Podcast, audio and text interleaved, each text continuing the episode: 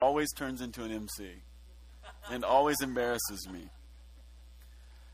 Oh, everybody good? It's good to see your smiling faces this morning. It's good to have so many new people with us. Welcome to the Vineyard. My name is Adam. I'm the pastor here at the Vineyard. Glad you're here. Ah, mm. Isn't the Lord good? Yeah, worship was awesome. Thanks, worship band. Mm-hmm. Hey, uh, if you want to open up your Bibles to Luke chapter 10, I want to continue uh, talking in a theme this morning that we've been picking up for the last several weeks, but I'm going to approach this from a slightly different spot. And um, we'll be looking at just a few verses, very famous piece of scripture from Luke chapter 10. Uh, we're going to start in verse 38, and we're going to roll down to like 41, 42 or so. And uh, I tell you what, John, why don't you go ahead and put that up? This is this. Uh, this is the text for the morning. It begins this way. It says, "As Jesus and his disciples were on their way, he came to a village where a woman named Martha opened her home to him. She had a sister called Mary who sat at the Lord's feet, listening to what he said. But Martha was distracted by all the preparations that had to be made. She came to him and asked, Lord, don't you care that my sister has left me to do all the work by myself? Tell her to help me. Martha, Martha, the Lord answered, you are worried and upset about many things, but few things are needed. Indeed, only one. Mary has chosen what is better, and it will not be taken from her. Why don't we pray this morning? Is that all right? Holy Spirit, would you come and help us this morning? Father, would you illuminate your word to us so that we can see the reality of life better? Father, we ask that you would even now give grace to everyone in the room Father, would you give us grace to hear your word? But not just hear your word, God, would you give us grace to um, have, have a spot in our heart for your word? Father, we ask this morning that your word would, would pierce us in the center of our being.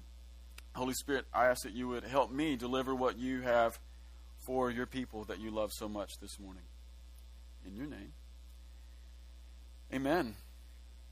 Amen. Yeah, we've been in a, in a series here at the Vineyard about enduring faith. And uh, this morning, I feel like uh, this passage in particular has has a key to life. There's a way to arrange our life that's that's very plain in the passage this morning, and it is a way to arrange your life so that you'll have enduring faith. What do I mean by enduring faith? I mean the kind of faith that doesn't let go, that doesn't relinquish, that doesn't quit, whether things are going really good or whether things are going really bad. Because the truth is in life, you're going to have seasons that are really good and you're going to have seasons that are really difficult. That's just the way it is. Jesus actually even promised it because he's a good Jesus and he doesn't tell you lies about the truth of life. He said, In this life, you'll have trouble. Count on it. If you're not having trouble now, you will later. It's just it's woven into the matrix. But the good news is that we can have a faith that is superior to all trouble, and that's what we're going for. And this morning, this this passage in particular, I feel like has something for us. Uh, the first thing I want you to notice here is that uh, the scripture says that Jesus and his disciples they were on their way, and you might be asking. If you're uh, if you're really keyed into the text, you might be asking, on their way to where or on their way from where? Well, it's like this. Uh, the context for this particular passage goes like this. The context is Luke chapter 9 and Luke chapter 10 in particular. In Luke chapter 9, Jesus takes the 12 disciples and he sends them out. Maybe you remember this. Grabs the 12 disciples. He says, Okay, guys, you've seen me do it now you're going to go do it. Here's what I want you to do I want you to preach the gospel to the poor. I want you to I want you to heal the sick. I want you to raise the dead. I want you to cleanse the lepers, and I want you to drive out devils. And they go and they do it. They're greatly successful. They come back. They're really happy. Then they do lots of boneheaded things. Love, Luke chapter 9 and 10 is really great.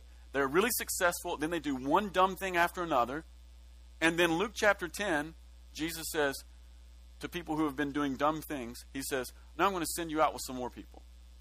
I love the Lord. He is so cool. If, if you or I had done what the disciples had done, in Luke chapter 9. And by the way, we do. But if we had been Jesus, we would have shut the mission down and we would have said, okay, I'm going to go back out. You guys watch me.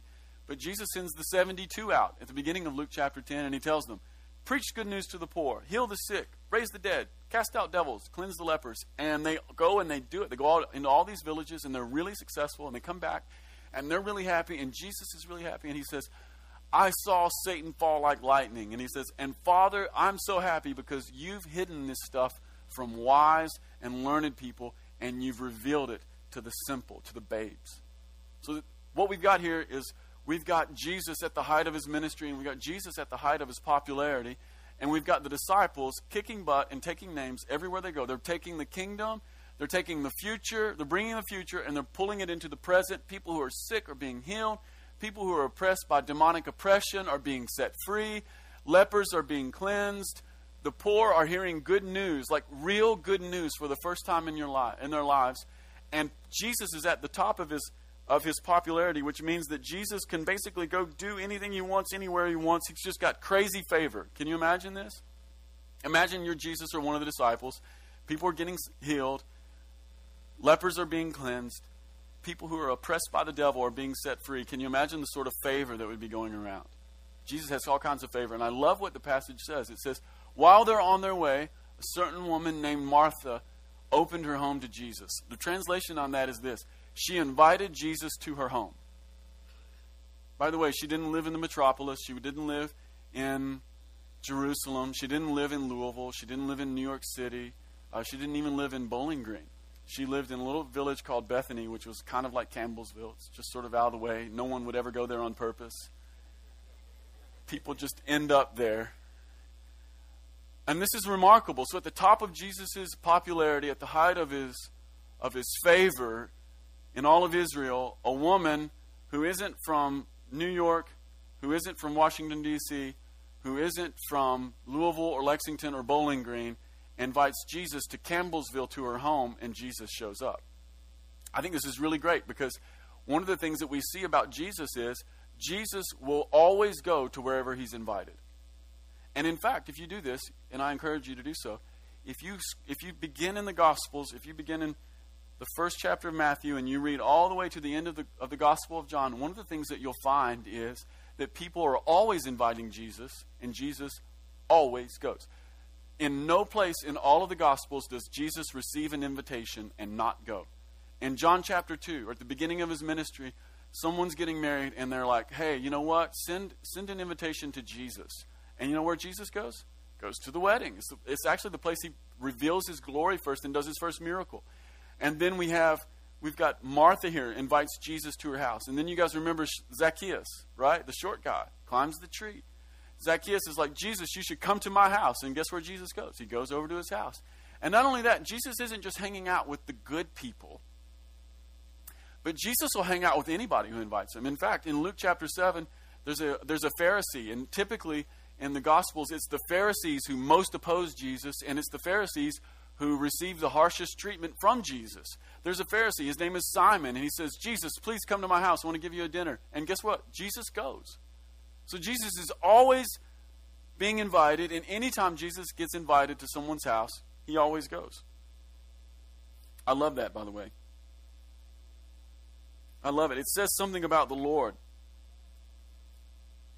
How many of you realize that when everything's going really good for you, you the perception is when everything is going really, really good, especially the kind of good that was going for Jesus and the disciples, uh, everybody understood that Jesus was important. That's the reason they invited him. And how many of you realize that important people are not interruptible? Like when it's when you're really kicking it, and people begin to realize that you're important, you're not always interruptible.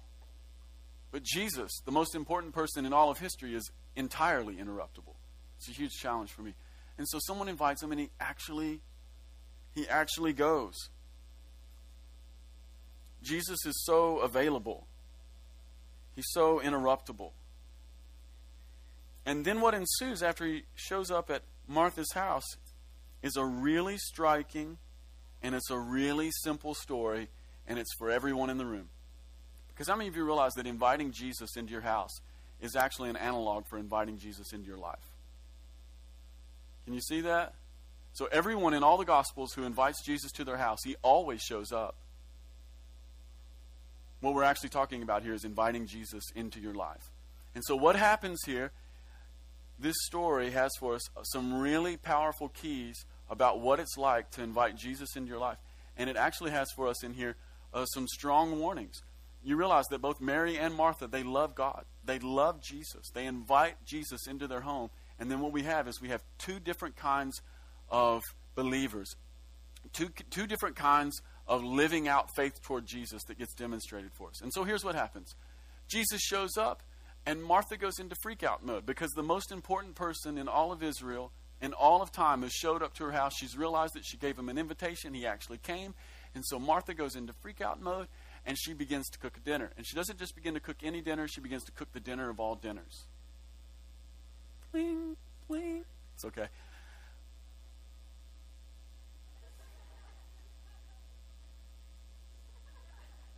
And she was cooking a dinner, and it was a really, really great dinner. And she didn't just cook any dinner, she cooked like a lamb dinner. And so she's like preheating the oven, and she's fixing the lamb. And she doesn't just fix the lamb, but she goes ahead and she's fixing like mint jelly that you put on the lamb. And some of you are like, mint jelly? That's disgusting. You only think that because you've never had good mint jelly with roasted lamb.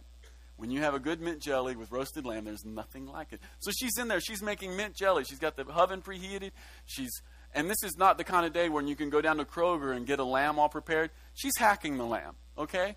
She's hacking the lamb. She's spilling the guts, the blood. She's pulling the wool off of it. I mean, it's a process, right? And she's got bits of blood and I imagine like bits of wool around her mouth and hands. And she's trying to clean the house. See, you guys think that Jesus showed up to Kroger dinner. He didn't. He really didn't. And she's going crazy. She's straightening the living room. And then at a certain point, she just kind of gets buried in it all. Because the truth is, what she was trying to do was, well, it was, it was too much for one person. And at a certain point, she realizes, you know what, this is crazy. This is too much for one person. And she says to the Lord, this is really important. She says to the Lord, she says, Lord, don't you care that my sister isn't helping me? How many of you realize that's not a question, that's a statement? What's she really saying? Translation Lord, you don't care that my sister is not helping me. And then she does something really awesome. She looks at Jesus and she says, Tell her to help me. How many of you realize you've gotten off on a bad foot when you begin to tell Jesus what to do? She's angry. It's gone from frustration, it's gone from pressure to frustration, and it's boiling over in anger. And she's actually angry at the Lord. And she's not just angry at her sister, but she's angry at the Lord. She's saying, Lord, you don't care that my sister isn't helping me. Tell her to help me.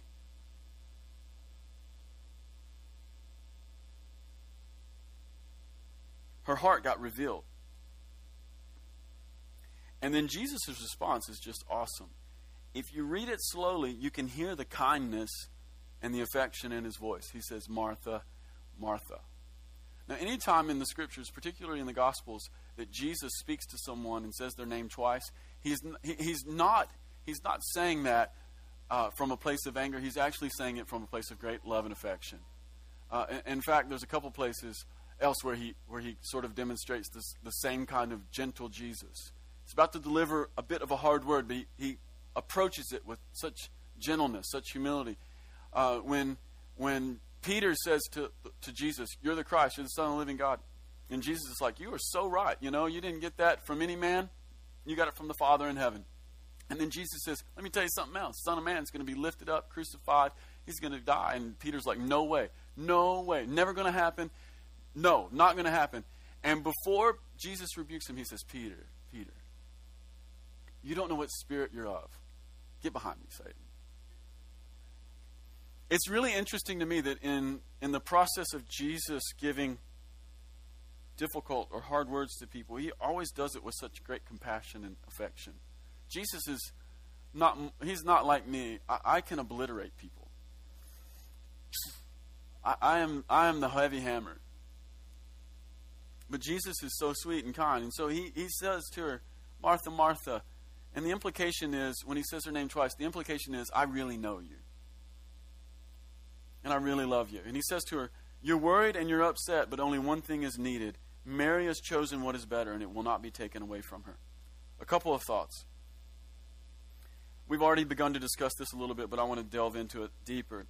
When we, when we invite Jesus into our home, it's just another way of saying, that we're inviting Jesus into our life. And the truth is, is that most people in the room this morning have done that at one point in their life or another. You're here, you're at church, and presumably most of us in the room have invited Jesus into our life. And in doing so, we've invited him into our house. And there's probably some people here this morning in a room this size who have never invited Jesus into their house. And we'll give you an opportunity to do that later.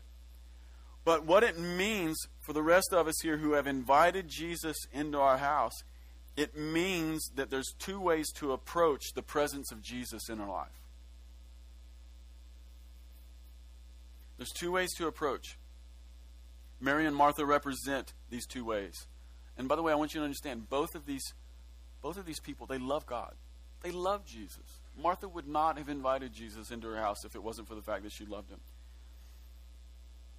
And the reason I really wanted to talk about it today is, is this. It's because one of these approaches to the presence of God in the house of your life will give you the kind of, in, kind of faith that endures. Mary sits at the feet of Jesus, and Mary ends up being the person who's at the cross when Jesus is crucified.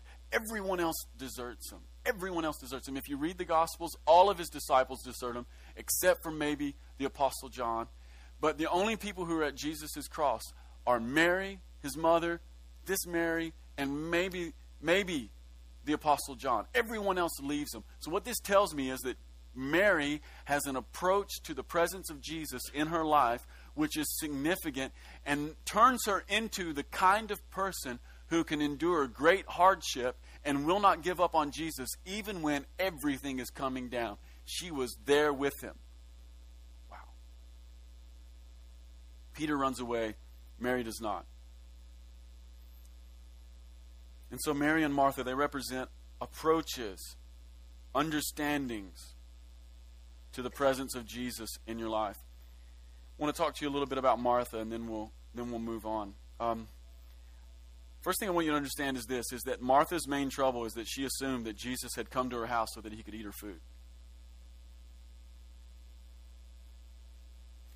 Martha had had assumed that Jesus was coming to her house because he was hungry and then he needed a meal. And really, that's the way that a lot of us approach Jesus. We approach Jesus with this assumption that he has come into our home and that he has come into our life so that we can do something for him. We assume that we invite Jesus into our house and we assume that the reason that he comes is so that we can do something for him. How many of you realize that Jesus really doesn't need you to do anything for him? How many of you realize that your best skills are not needed for the Son of Glory? He can use them, but he doesn't have to have them. See, here's, this is the kind of Jesus we're dealing with. Jesus is not the kind of Jesus who makes friends with investment bankers so that he can eventually say, I need help with money and would you please fix all my money issues? Jesus isn't the kind of person who's working friendships and networking so that he can eventually work it to his advantage. Jesus isn't the kind of Jesus who's making friends with mechanics because he's got a broken down Jesus car and doesn't know what to do about it. And he thinks, you know, if I can just be friends with the mechanic guy, if we can just hang out a little bit, he'll eventually do me a solid and fix my Jesus car.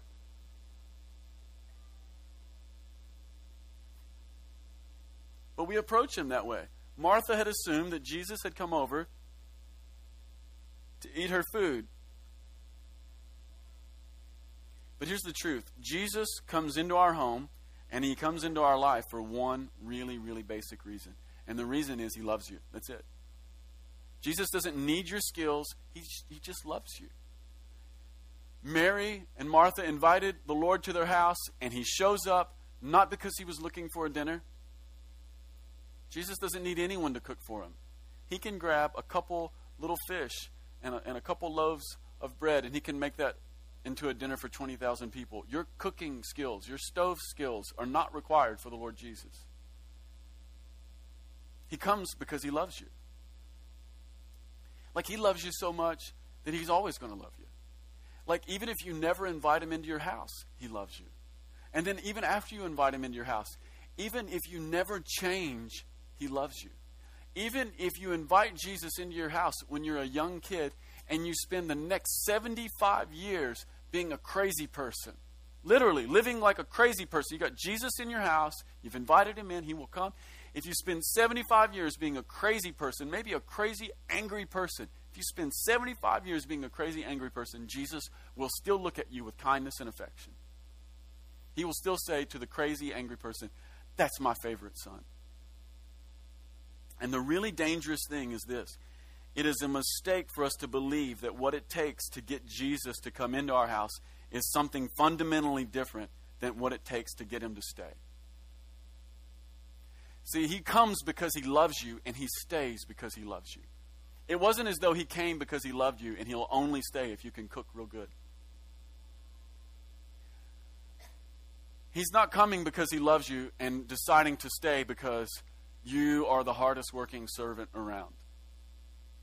He is not impressed by your ability to serve.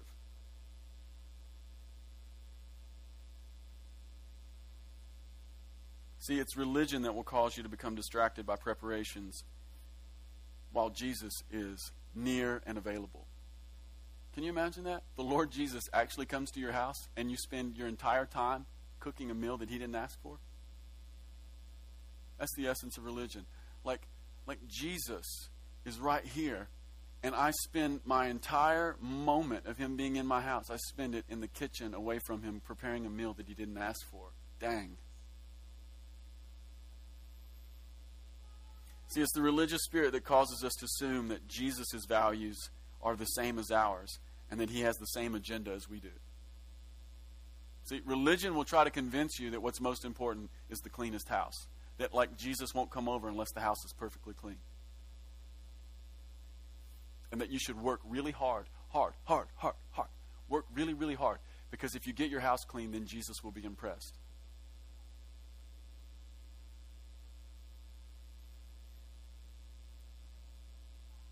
Jesus looks at Martha. He says, Martha, you're, you're, up, you're anxious and you're upset.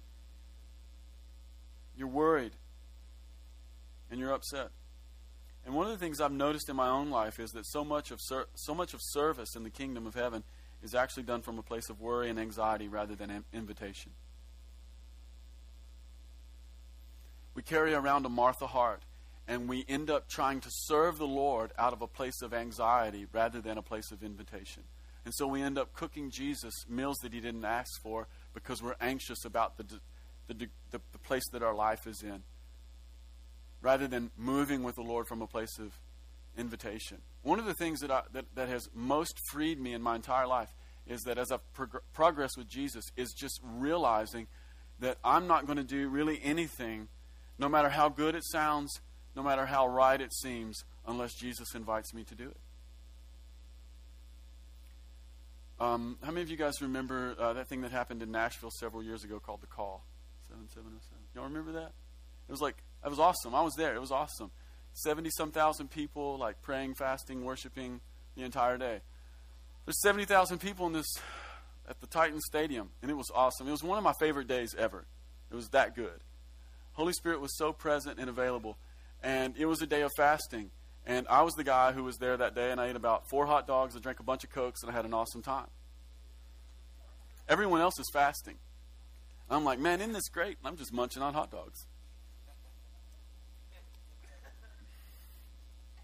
Yeah, the reason I didn't fast is because Jesus didn't invite me to fast. And one of the things that I've learned about fasting is it is a terrible thing to pick up a fast that Jesus doesn't invite you into.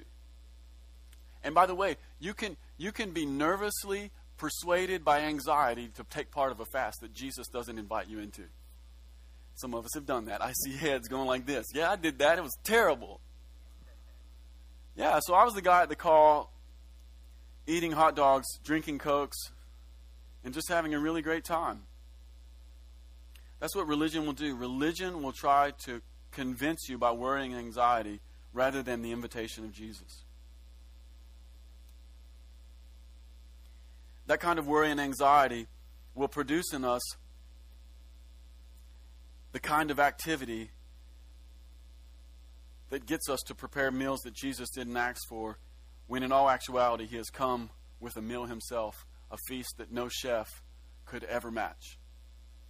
Here's what I think happened. I think Mary and Martha invited the Lord over. I think Martha went into meal preparation mode, and I think the entire time Jesus is sitting in the living room going, You know what? I've, I've got a meal that I want to share. And because of worry and anxiety, Martha misses the meal that Jesus was sharing, and it's a meal that satisfies on the inside. Deep, deep, deep on the inside. Here's the other thing about worry and anxiety. You've probably experienced this as well. Worry never stays worry, anxiety never stays anxiety. Eventually, worry and anxiety grow into something much more flammable. It's called frustration, and then frustration turns into anger. Your worries will never stay worries. Your anxieties will never stay anxieties. They eventually become frustrations, and then your frustrations turn into anger. And we hear it in the voice of Martha, who says, Lord, don't you care that my sister isn't helping me? She's already jumped the boat out of anxiety and worry, and she's now into full on anger because her sister isn't helping her. And this is something really interesting that we need to pay attention to as well.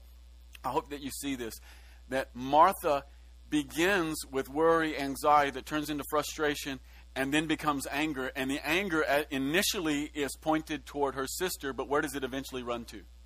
Jesus. She's angry at Jesus.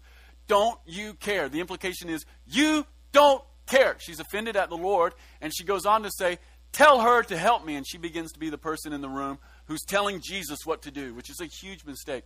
See, here's the problem you can't stay angry at a brother or a sister and it not eventually ruin your relationship with God. Anxiety will become frustration. Frustration will become anger. Anger at a brother will eventually turn into anger towards God. Mark it down. Offense toward a brother or sister will eventually turn into an offense toward God. It's the reason that Jesus is so um, so adamant about it. He, he mentions it twice in the Gospel of Matthew. In Matthew 5, he says, If you're coming to worship God and you remember that a brother has something good, has something against you, don't worship, leave church. Go settle things with your brother, make it right, and then come back. Why? Because if you're upset with him and he's upset with you, you're eventually going to get upset with me. Then in Matthew 18, Jesus says, if you have something against a brother, you need to go settle it. Why? Because offense towards a brother never, ever stays at offense toward a brother. In fact, some of us in the room have been carrying offense and anger and bitterness towards brothers and sisters, particularly brothers and sisters in the faith, and you've been carrying it for 20 years, and you wonder why Jesus doesn't feel as near, doesn't feel as present, and doesn't feel uh, as with you, and you wonder why your relationship with God feels like it's just sort of fizzled out, and you wonder why things things don't happen the way they used to. You wonder why you read the scripture and it seems like a boring, dusty book that you just hate. And you wonder why you pray and it just like bounces off of the ceiling. And the reason is beneath it all, beneath it all, beneath it all is offense towards God. And it's been undealt with and it won't be dealt with until you forgive your brother. Forgiveness is power. It's power.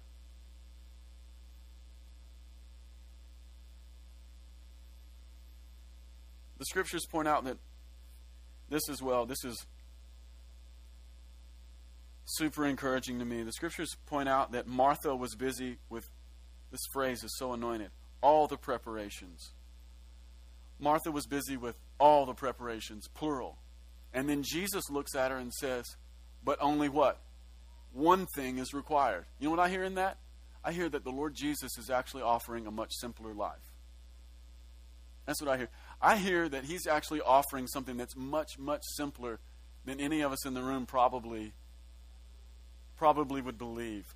Here's what I also hear. I hear I hear that religion has tried to convince us that loving God is complicated and that it's multi-layered and that it is that it requires lots of effort and that it is going to be an exhausting thing. And some of us in the room have become so convinced in it, it that we don't even feel like God likes us or loves us or has any ability to show us affection unless we are completely worn out trying to serve Him. That's how, I mean, it, it, gets, it gets that far down in there. And, and the good news this morning is for everybody in the room, Jesus is actually offering a much, much simpler life.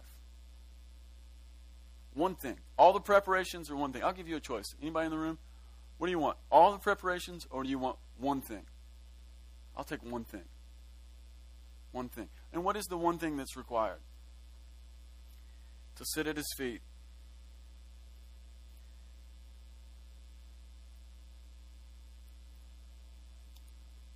One of the key questions you need to ask yourself is Did Jesus invite you into all those preparations? Are, have you been invited by the Lord to do what you're doing? And by the way, if you sit at the feet of Jesus, he will eventually invite you into things.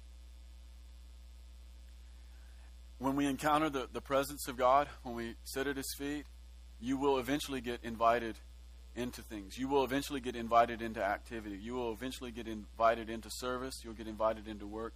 You'll get into you'll get invited into co-laboring with him. You'll get into, invited into doing things that you never thought or conceived or imagined that you would do. But first, there is sitting at his feet. And some of us in the room are wondering, why haven't things worked out better? You know, uh, some of us feel like, oh my gosh, I've got to go out and win on the lost. I've got to go out and tell people that Jesus loves them. And some of us in the room have felt the burden of that, but we haven't felt the burden of sitting at his feet first. And we wonder why things haven't gone as well for us as, as we thought they would. And I want to tell you that the, the in the kingdom of heaven, before there is doing, there is sitting at his feet.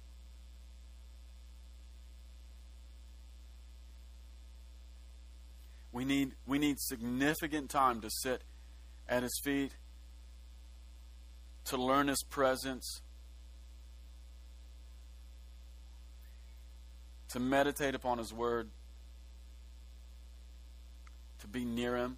Because here's the thing, and this is one of the things that a lot of us maybe don't realize, is that when we invite Jesus to come to our house, when we invite Jesus into our life, in that moment, he will say yes, and when he shows up, Jesus becomes the master of the house.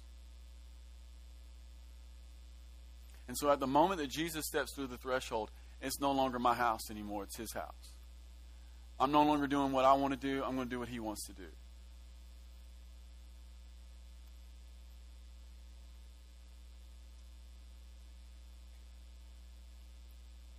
And so before there's activity, there needs to be significant time sitting at his feet, learning to be aware of his presence. Learn, just learning to be aware of the presence of God. Probably the most um, unknown thing in all the church is the presence of God. It's really crazy. Uh, there are about 1 billion Christians around the world, and probably the thing that the least of them know is the presence of God, the nearness of the Father. And so, before there's any activity, we need to learn the presence of God. Um, by the way, He's always near. He's actually here right now. Um, he was here during worship, and when we conclude the meeting and you drive home, and maybe before you go home, when you go to Garcia's and you're eating their lovely salsa, He's there. He's always near. He's like the breeze in Kentucky. The wind is always blowing in Kentucky. You're just not always aware of it. In, in fact, you can actually train yourself to become unaware of the breeze that is always blowing. One of the things I'm convinced of is that a good portion of the church has actually trained themselves to be unaware of the God who's always present. The wind's not always blowing really hard in Kentucky, but it's always blowing. And the quieter and, and the more gentle the breeze, the, that means the quieter that I have to become and the more that I need to focus on the breeze that's blowing. In fact, um, two summers ago, the Lord was talking to me about this, and so for the entire summer, from May until August, as a spiritual discipline, I never got into my car and went anywhere. I would stand beside my car door, and I wouldn't get in, and I wouldn't go anywhere until I could feel the breeze blowing on me. I did that every day, every, every for about four months. It's just something between me and the Lord. He invited me to do that, and so I began to do that. And, and the implication is this He is always present, He is always near, He is always available. This is part of what it means to sit at His feet. It's to learn His presence, to, to learn His nearness, to feel Him, to know Him. God is not an intellectual concept for you to master, He is a presence for you to know. He's a person.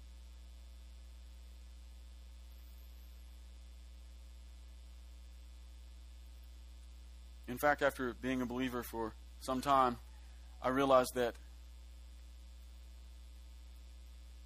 as I began to grow in knowing the presence of the Lord, I realized that the most effective prayer is first acknowledging the presence of God. The most effective prayer is acknowledging the presence of God. Um, so many of us begin to pray, and this is this was what I did. I'll just share my own story. I realized after 15 years of trying to love Jesus and doing everything that I knew to do and and working it out as best as I could, I realized that after 15 years, 99% of my prayers were just my internal anxieties made audible. With little to no faith that he was hearing or going to do anything about it, it was just, okay, I'm supposed to pray now. Oh God, would you give me money? I need money because I don't have any money, and uh, there's bills that are going to be due. And God, my, would you help me and my wife love each other more and not to be angry with each other?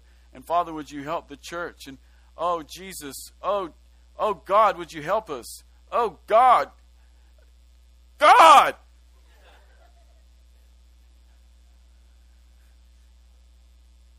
That kind of prayer will wear you out.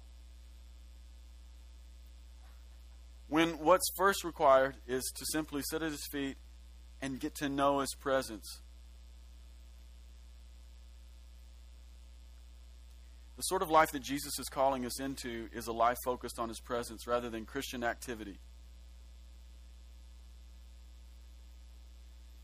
Here's the deal. When you begin to live a life focused on his presence, when you begin to live a life that is at his feet, when you begin to live a life that is concerned with only the things that Jesus is concerned with, when you begin to live a life that is not going for Christian activity, but waiting on the invitation of the Lord Jesus, you will begin to live a different sort of life. And it will actually cause you to break social norms. What do I mean by that?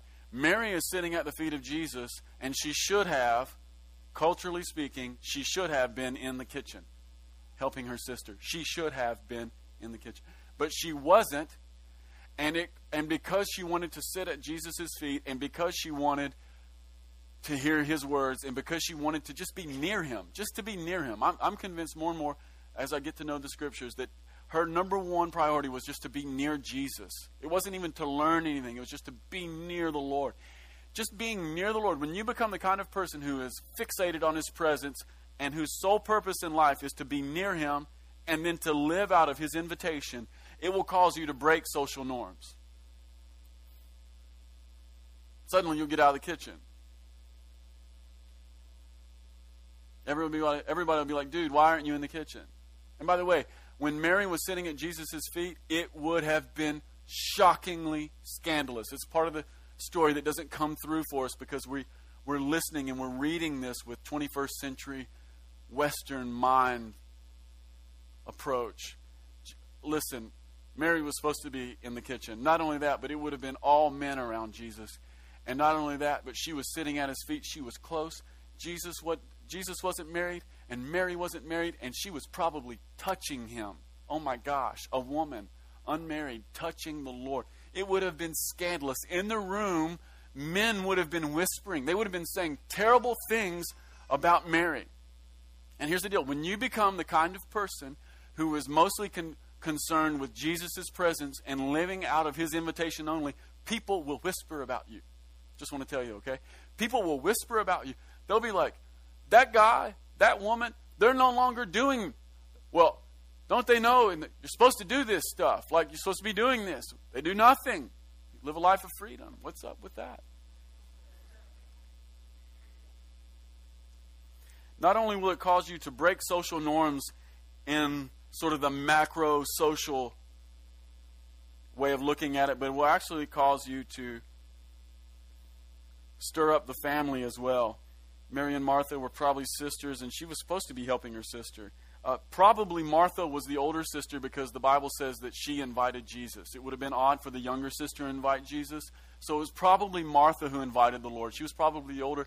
And if Martha wanted Mary to do something, then she would have been under obligation, not only as a woman, but she would have been under obligation as the younger.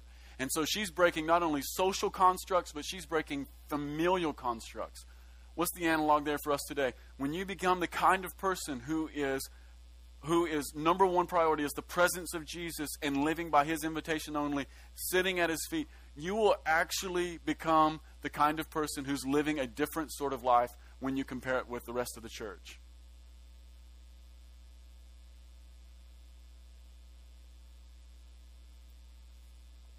Kingdom Life has a, a rhythm and it's radically different than the life that is most popular in culture.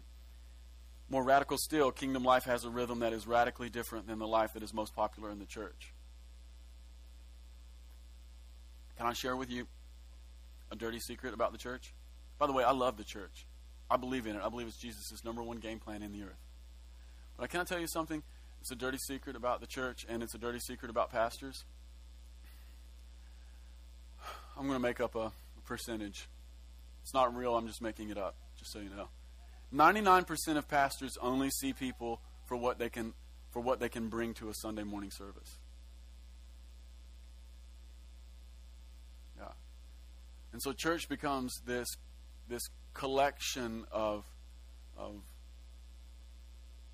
what can I offer and what can I bring rather than who can we meet.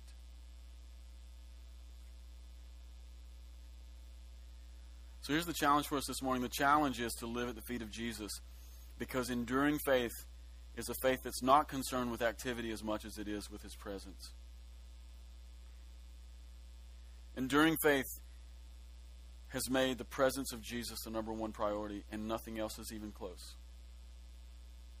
Some of us in the room need to reprioritize. Uh, in order to have enduring faith, we need to reprioritize and we need to make the presence of Jesus the number one and abiding priority in our entire life. Everything else will find its orbit around the presence of Jesus.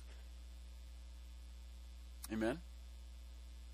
And then some of us in the room probably need to invite Jesus into our home. Uh, there are probably people in this room who have never invited Jesus into their home.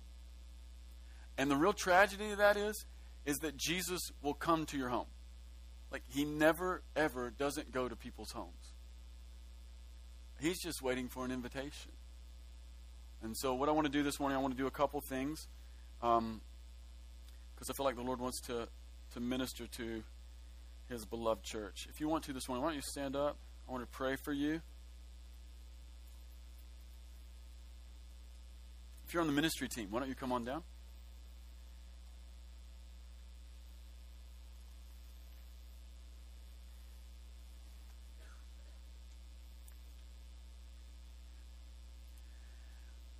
Thanks, guys.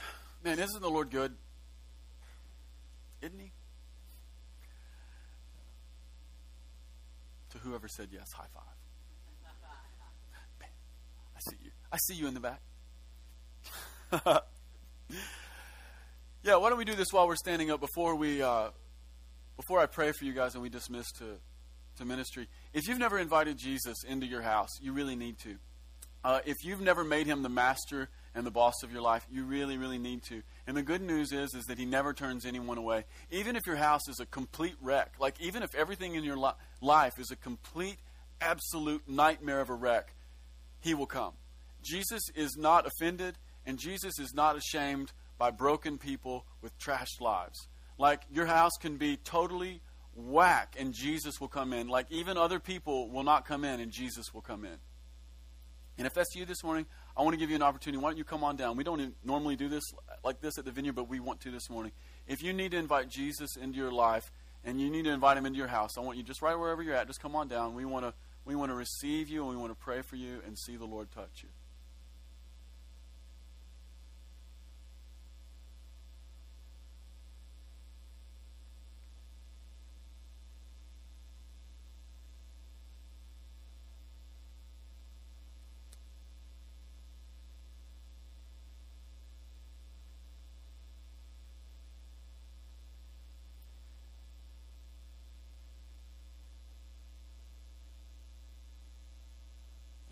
Why don't you guys do this? Why don't you put your hand on your chest? I want to pray for the rest of you.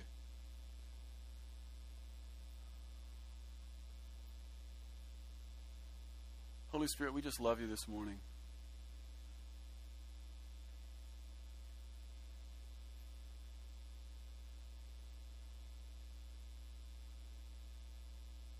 Holy Spirit, we welcome you into the room right now. And Holy Spirit, we welcome you to come and to illuminate our minds and our hearts. Spirit, we ask that you would give us grace to reprioritize our life. Father, we ask that you would that you would give us a crazy dose of the Holy Spirit. God, just a, a fresh injection of grace to reprioritize our life around one thing rather than many preparations.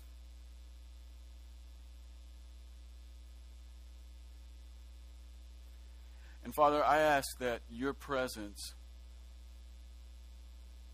would be alive and near to us. God, for those of us who have had just such a struggle encountering your presence, God, for those of us who who just we never feel anything and we just we, we, we feel like it's all fake or that it's just people who are more emotional, God, for those of us who feel who feel tied up in our own analytical thinking, God, I ask that you would give us grace to meet you in a fresh way.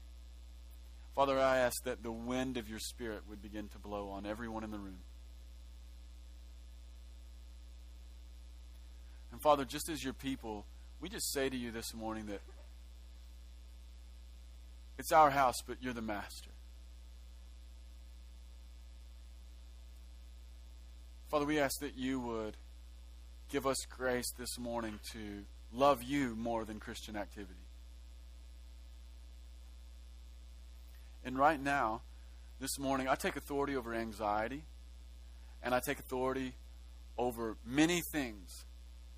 And Father, we ask that you would give us grace for one thing.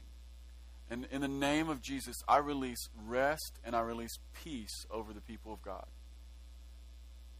In the name of Jesus, Father, we ask that you would give us grace to forgive brothers and sisters who have wounded us, Forgive people who have not met our expectations. We just release forgiveness.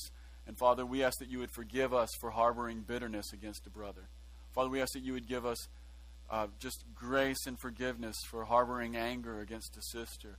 Because, God, we know that it wasn't just connecting, disconnecting us from them, but it was actually disconnecting us from you, and you're such a treasure to us. Father, I ask that you give us the courage to make things right. And we ask this in your name, Jesus.